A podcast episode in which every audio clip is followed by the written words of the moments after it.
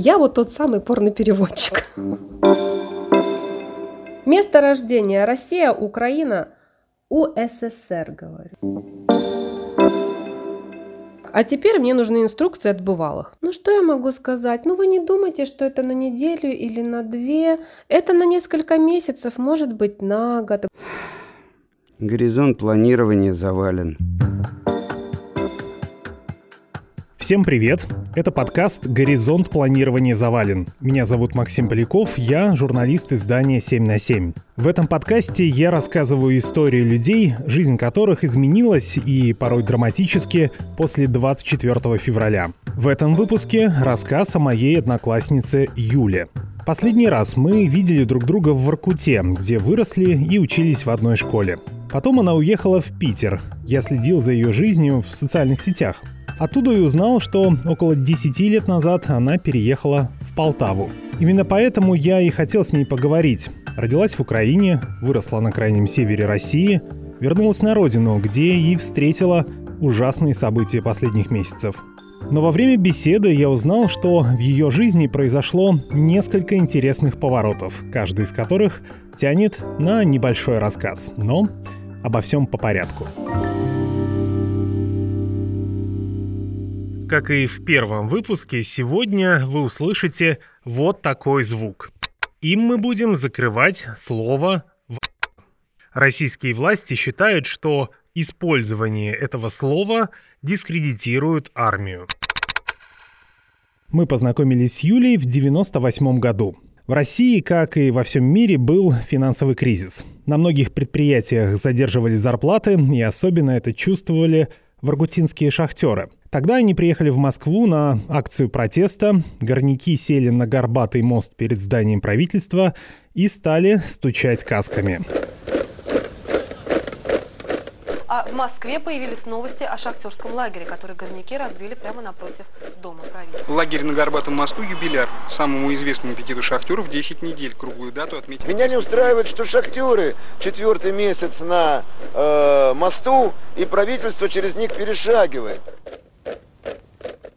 Обстановка в Воркуте в 98-м была напряженной. И вот на этом фоне в наш девятый класс пришли три новые девочки. Одной из них и была Юля. Я даже помню первый день, когда нас вызывали к доске, там написать свои имена или что мы там делали, и вот эти комментарии были с задних парт. Я ровно это помню. Я помню, вы заходите, и была реакция классическая, как будто из 90-х. Улюлюканье, что-то, о, типа, бабы пришли. Я помню, что я такой, типа, господи, бедные девчонки. Ну, у меня же, слава богу, плохое зрение, то есть я не помню лиц, не помню этого, то, что там улюлю, а я я, ну как бы я делала скидку на интеллект, все-таки это мальчики. Тем более я морально была к этому готова, нас родители готовили, что девочки, ну вы же понимаете, это старшие классы, вы в другой школе, это другой коллектив. Ну, то есть там же быстро, по-моему, у нас прошел период адаптации. После школы Юля пошла учиться на филолога в Воркуте, но на последних курсах перевелась в Питерский институт, где получила диплом пиарщика. А вот ты, когда уезжал из Воркуты, ты с какими мыслями уезжала? Прикольными здесь нравится? Или все, спасибо, но идем дальше? Ну, наверное, да, спасибо, идем дальше. То есть я еще не понимала, насколько э, Воркута была, в принципе, пригодна в плане социума для жизни. Потому что, э, во-первых, там все у нас было понятно, заметь. Э, вот там северяне, почему говорят, что особенная порода? Там есть внешний фактор, природа. То есть вы можете ругаться, вы можете ссориться, ребята, но наступает мороз, да, заметает дороги, вы только караваном и выйдете. То есть ты идешь домой, видишь, кто-то болтается флажком на столбике, да, ты где живешь? Я живу там-то. По пути берешь, доводишь, да, и нет, пускай ждет кого-то еще. Работать начала в глянцевом журнале, но быстро нашла необычную подработку. Я устроилась сначала журналистом э, в тест-тур. Э, у них вот выходил вот этот глянцевый красивущий журнал, я у них работала, писала про страны, про, про культуры, то есть вот там стандартно я знала, что два разворота это будут моих, вот нужно что-то такое эдакое придумать. Э, потом э, как-то так получилось, что я оказалась переводчиком в Камстудии. То есть это вот, да. Камстудия это что? Вот так вот сидит девушка, Если у нее нет английского языка, она не знает. Тут сидит переводчик. Я вот тот самый порно-переводчик. Вебкам-бизнес изменился с того времени, изменились технологии. Юля вспоминает, как все было устроено в середине нулевых. Девушка сидит, она в кадре, да, то есть, как правило, они в определенном образе сидят. Начинается сессия. Есть чаты бесплатные, есть платные. То есть, если человек заходит в бесплатный чат, его нужно раскручивать на кам-то-кам. Кто-то, э, например, хочет поговорить просто с девушкой, они там думали, что вот она красивая, она может про политику, да, там, про литературу, про какие-то интересные события в мире. Э, я только печатаю, говорю, там, улыбнись, посмотри на него, там, поправь волосы, там. А бывает такое, что прилетает, так, раздевайся раздевайся быстро. Я говорю, так быстро раздевайся, человек спешит. Ну, то есть он не слышит нас. Если просит, чтобы включили звук, да, конечно, приходится. То есть она гарнитуру надевает, которая не подключена, и говорит уже моим голосом. А подожди, еще уточню. То есть она открывает рот и делает вид, что она говорит по-английски, а ты озвучиваешь какие-то реплики. Да. Но ведь это же, наверное, кто-то мог быстро заметить, что не совпадает губы и, э, и звук. Когда камера направлена не на лицо, им плевать, совпадает или не совпадает, поверь. Сначала Юле предложили стать моделью, то есть раздеваться в прямом эфире и выполнять другие пожелания клиентов. Но она отказалась. Ну вот смотри, когда э, я только пришла на собеседование, мне сразу предложили, вот говорит, с твоей внешностью можно пойти работать или моделью, или переводчиком. Моделью со знанием английского ты будешь получать больше, переводчиком, ну там, грубо говоря, 60%. Я поняла, что вот именно как модель нет. То есть вот э, есть для меня вот этот момент, что одно дело, когда я говорю, да, то есть мой голос как будто кому-то принадлежит, там, я пишу, что хочу, как могу. А другое дело, когда вот она я, да, вот я это делаю, как будто бы. Но я, нет, нет. То есть я могу со стороны на это посмотреть, я даже книжку написала про это, там серьезная литература. А, я даже, ну, я не стесняюсь говорить, что я даже фильм озвучивала для взрослых. Ну, вот так. Потому что или я буду сидеть секретарем, там за символическую плату, или я вот в свободном режиме, да, я перевела, там озвучила фильм, посидела в чате и заработала свои деньги. То есть вот э, вариант торгования своим телом, пожалуй, нет, своей головой, да, окей. Мне я все, все никак не могу э, привыкнуть э, к тому, что ты очень-очень спокойно говоришь о том, что ты работала на таких должностях. Как так? Почему? Почему я должна стесняться? Смотри, я не воровала, я не убивала, я не торговала своим телом. То есть э, я зарабатывала именно вот своими знаниями, зарабатывала для того, чтобы жить. То есть у меня нет ни, ни богатого папы, ни богатого любовника, то есть все мое это мое реально. То есть я, опять же, не, не участвовала в каких-то там, не знаю, убийствах, оргиях и всем остальном. То есть почему мне должно быть стыдно? Стыдно нужно быть, должно быть тем, кто, не знаю, переобувается в воздухе по много раз, кто там без бюджета тырит деньги. Вот им должно быть стыдно. Я не делала ничего такого, за что мне будет стыдно. Это главное правило в моей жизни. Ты денег-то много заработала? Нормально платили? Ну, скажем так, я могла э, достойно жить.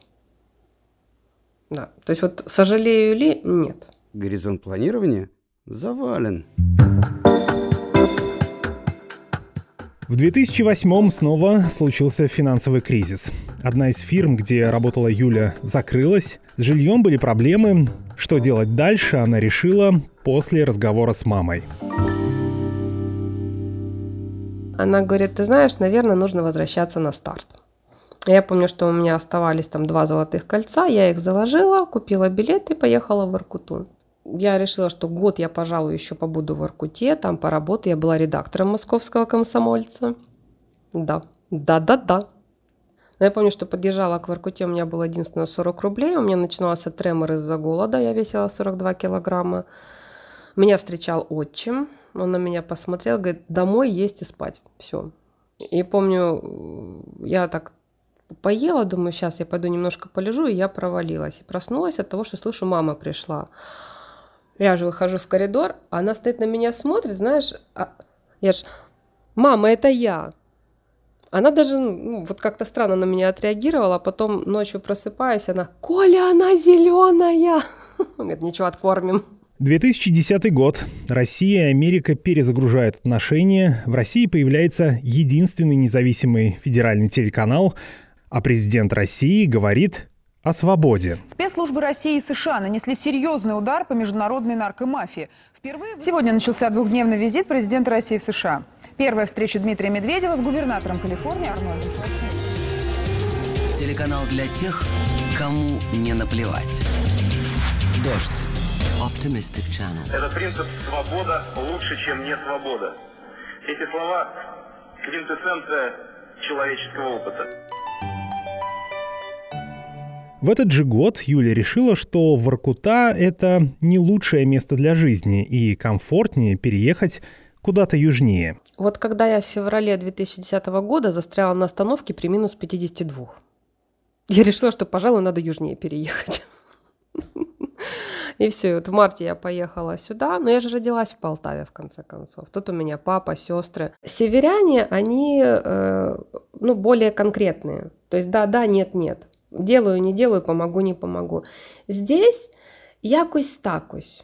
То есть тебе говорят одно, делают другое, подразумевают третье, а поимеют с тебя четвертое. Вот эм, все-таки разница менталитетов, она есть. Вот как ни крути, здесь на юге в основном индивидуалисты, потому что здесь хорошая погода, здесь земля родит, да, ты сам здесь можешь выжить, на севере ты не можешь. Примерно в это же время я написал ей сообщение в социальных сетях, мол, еду в Питер в командировку, давай выпьем кофе. Она рассказала, что переехала в Полтаву, вышла замуж за врача и сменила профессию. Я спросил, чем она занимается. Возникла пауза, я почувствовал себя неловко, но через какое-то время Юля написала, что теперь она в политическом пиаре. Это одно из названий ее новой профессии. Наверное, не все знают, но некоторые знают у нас еще со школы, что я промышляла картишками. Еще, еще со школы, да, то есть там э, эти моменты. Оно со мной было просто по жизни. Но в какой-то момент э, я познакомилась с несколькими девушками, там компания была 4 человека, и у одной был девишник. И она говорит, ну вот хотелось бы что-то такое себе, вот прям такое-такое, э, необычное. Я говорю, ну могу предложить вот такой вариант, да, карты Таро. Потом-то я понимаю, что я сделала большую глупость. Потому что когда они стали задавать вопросы, я стала на них отвечать. И не то, что им нравилось, но оно сошлось. И, потом уже, а мне ваш телефон дала Татьяна, да, а мне ваш телефон дала Наташа. И постепенно, постепенно я поняла, что это, это моя работа теперь. Большую часть времени я занималась именно этим. И причем я первое время, ну, особо-то и не называла цену, она была минимальная. И потом, смотрю, люди стали оставлять больше. Тут и все. И получается, ну, профессионально на эту линию, грубо говоря, это моя работа, я стала в начале 2015 года. Но по жизни я занималась именно этим. Ты говорила, что ты еще работала в политическом пиаре. Это что за история? Это что ты делала? А это, э, скажем так, э, в миру я политический пиарщик, а не в миру я таролог. И когда ты совмещаешь и не озвучиваешь, что ты таролог, ты, в принципе, неплохой пиарщик. То есть я не светилась нигде, не рекламировалась. Это было, опять же, по звонку. То есть моя вотчина Харьков и Полтава были. Но в последние годы, наверное, 2018-2020 год я работала в основном с политиками. Мужчин у меня в э, клиентах было больше, чем женщин. Потому что женщина это что? Про любовь великую и все остальное, но там принципиально ничего не меняется. А вот по поводу мужчин, знаешь, когда человек говорит, вот ты знаешь, у меня есть варианты, и я не знаю, какой мне будет лучше. Либо мне стать вот замом мэра, мэром, или вообще пойти на губернатора.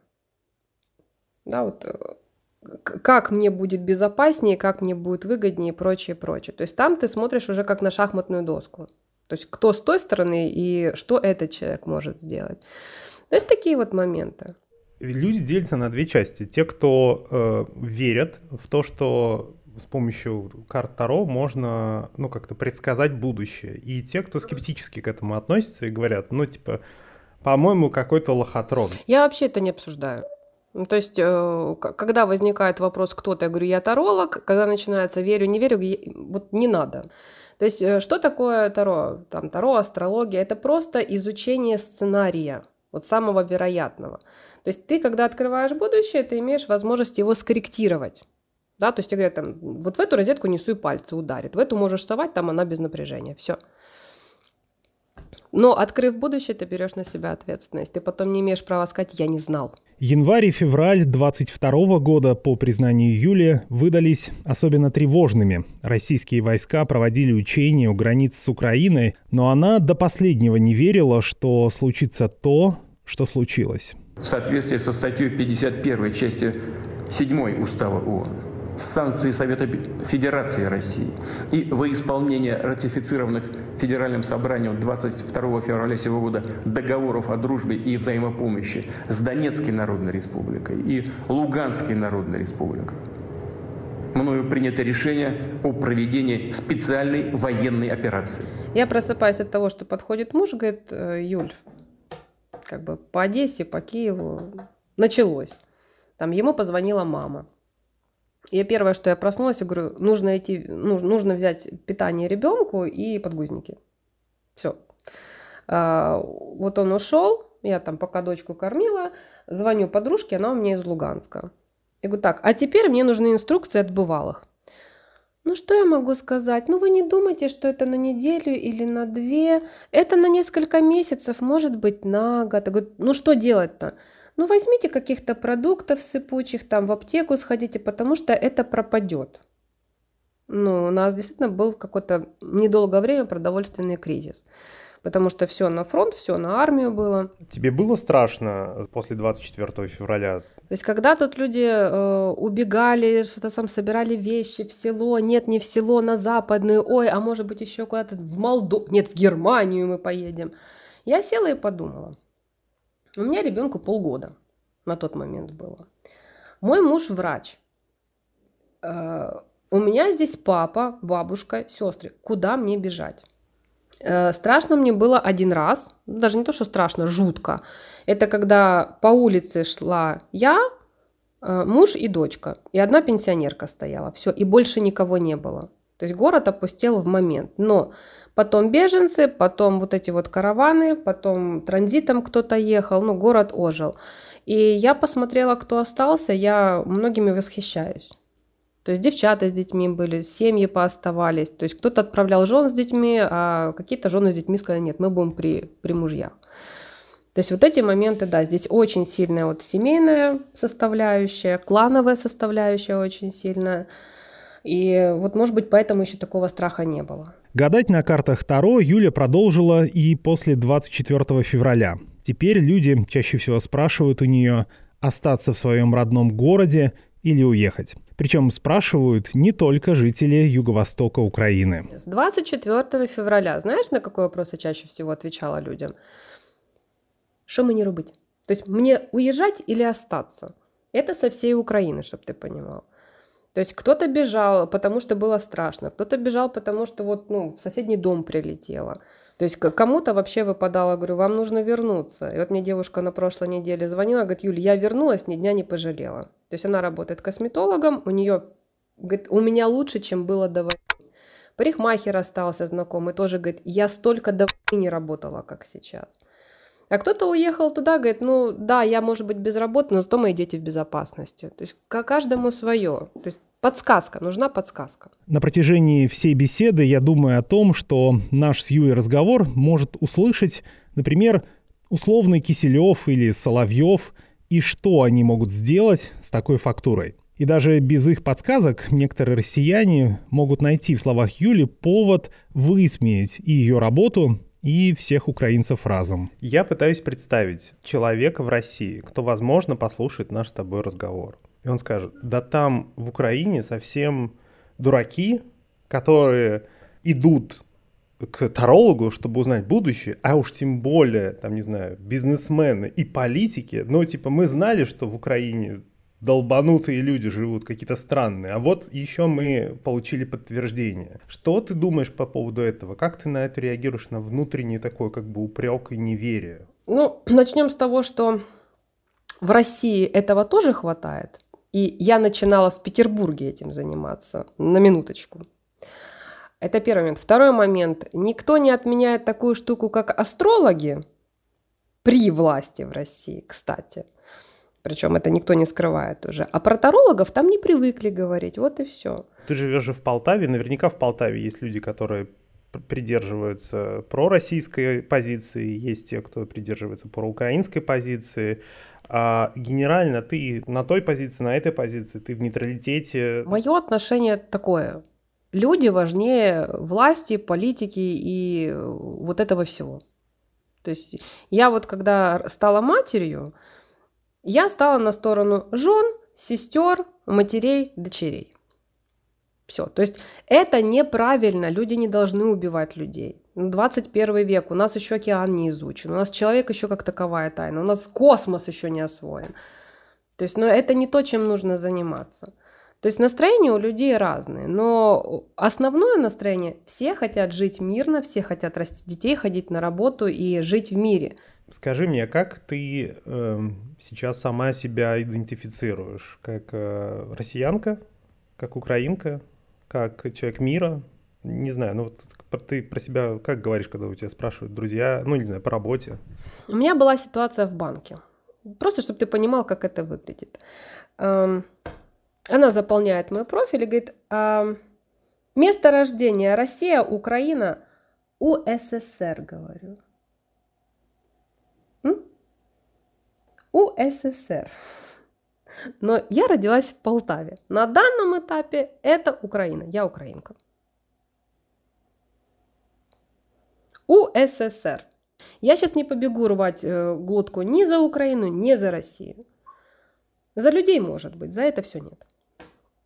Это моя позиция, просто мое мнение. Я никого не агитирую, но вот э, я здесь все-таки живу не первый год. У меня такое мнение. То есть засранцы и там, и там. Мы заканчиваем интервью, я выключаю диктофон, и Юля еще какое-то время говорит о произошедшем за последние месяцы, но в более резких формулировках. И даже в этих словах главная мысль – это надежда на скорый мир. В это время события на Украине начали развиваться – в новом ключе. Теперь новости от нашего Министерства обороны. Там сообщили, что произведена перегруппировка российских войск. Силы, находившиеся в районах Балаклеи и Изюма, были переброшены на Донецкое направление. Об этом сегодня сообщил официальный представитель ведомства Игорь Коношенков. Для достижения заявленных целей специальной военной операции по освобождению Донбасса принято решение перегруппировать российские войска, находящиеся в районах Балаклеи и Изюма, для наращивания усилий на Донецком направлении. С этой целью в течение трех суток проведена... Горизонт планирования завален.